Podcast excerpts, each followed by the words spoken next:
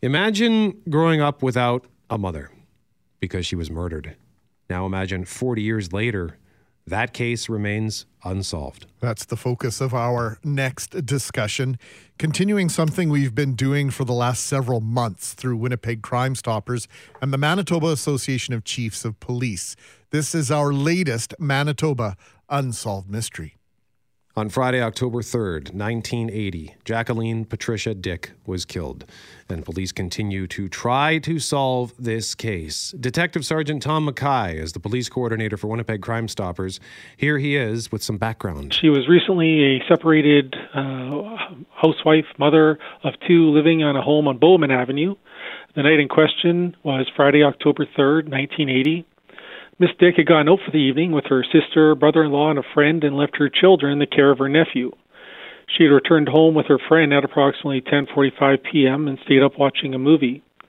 The nephew and the friend also stayed over that night, and Miss Dyck had went to bed shortly after midnight.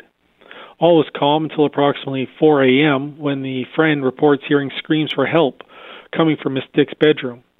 A shadowy figure was seen fleeing out the back door. Miss Dyck had been attacked and stabbed numerous times. She was transported to hospital but later succumbed to her injuries. It should be pointed out that leading up to her death, she had also been the victim of some other crimes, including property damage and harassing phone calls. Also of note was that her ex-husband was out of, to- out of town at the time of her murder. Uh, investigators do not feel that this was a random attack and think that Miss Dyck was likely likely knew or knew of her attacker.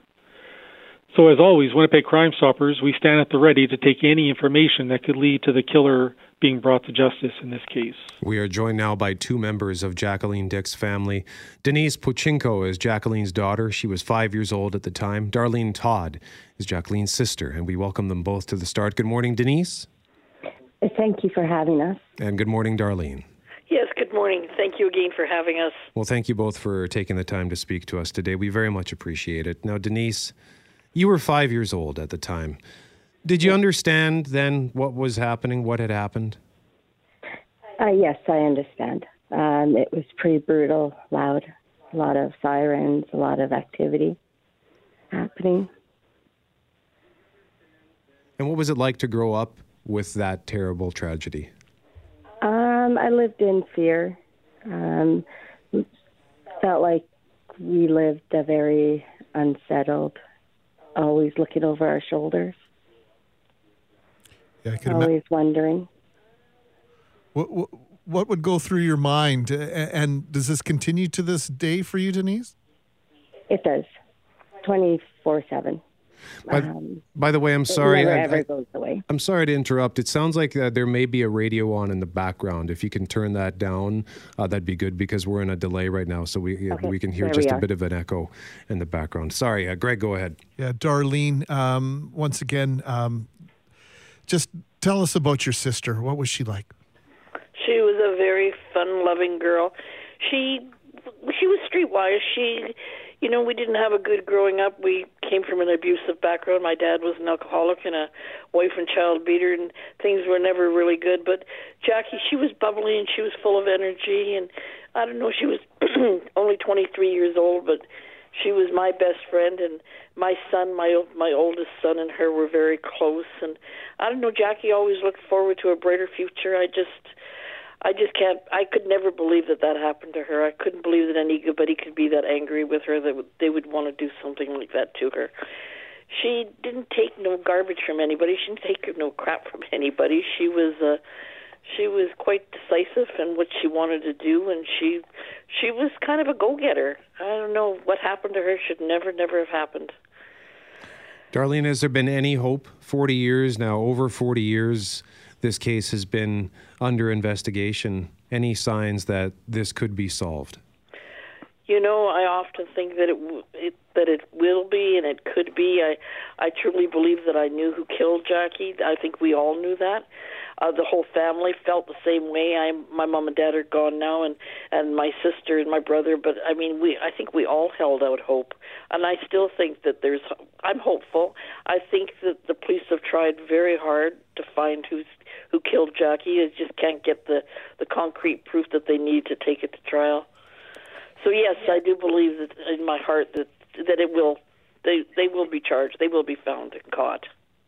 Denise, so often we hear this terminology closure and that, you know, maybe getting some resolution to who's responsible for this tragedy and, and doing what they did to your mom would, would be some sort of closure. Would that be accurate in your case? Would you would you view it that way?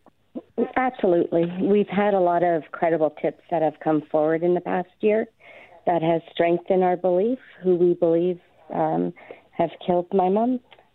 Um, um, yes, I, I, am pretty. I'm sorry. Um, you have nothing to, to my aunt. You have nothing to apologize for, Denise. This is understandably an emotional thing for you to talk about. Darlene, the fact that police are still actively investigating this, because some might think, well, 40 years, might as well just give up. But the fact that they are still very much uh, on this case, does that unto itself uh, give you hope uh, that just in the system in general? Yes, yes, it does. I really, I, I think that the police have really done a very good job. I think that families that go through that what we've been through, they never give up, and that uh, the passion that we have to find the killer uh, is what fuels the investigation. You know, and it, it gets everybody fired up. I, we go see the police every so often, maybe once a year, and I know Denise keeps in contact with them. We've never given up hope. We really do feel that the police are doing their work. Did, the, the, case will never be closed. They told us it'll always be open, and they're, they're, they do work on it. Every so often, they change the people that are on the case that maybe get a fresh look at it from a different set of eyes. But I, I, I feel that yes, the police are doing their work.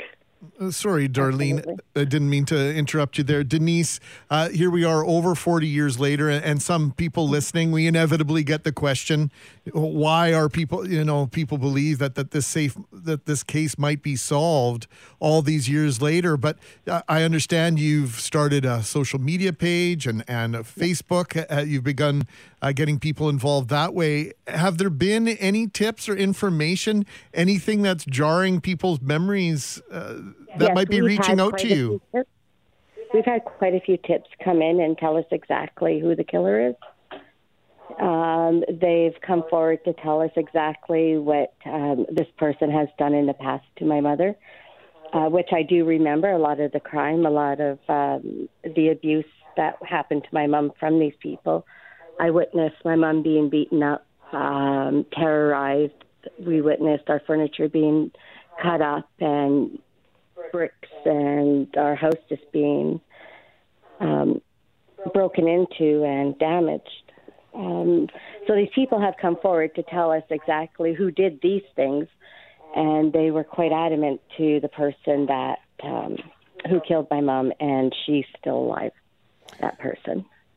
Now, before we let you go, Denise, we also understand there is a, a movie in the works based on this case. A documentary. And when uh, has it has production already begun?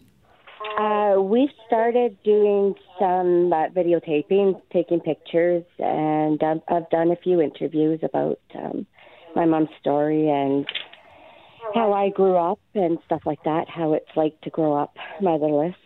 And when any word as to when this documentary will be complete?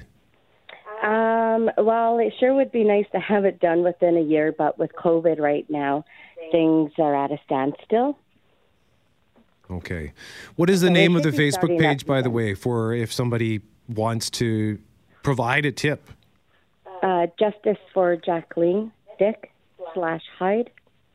And of course, you can also go to winnipegcrimestoppers.org. You can call 204 786 8477, 786 8477, or toll free 1 800 222 8477. Denise Pochinko and Darlene Todd, thank you very much for joining us this morning to tell us about Jackaleen Dyck. You're welcome. Thank you for having us. Yes, thank you. MACP.mb.ca is another website as well. Manitoba Association of Chiefs of Police. That is where they feature Manitoba unsolved mysteries, where you can learn about stories like Jackaleen's. And as mentioned, if you have any information that can help police, don't be don't hesitate. As Crime Stopper says, see something, say something.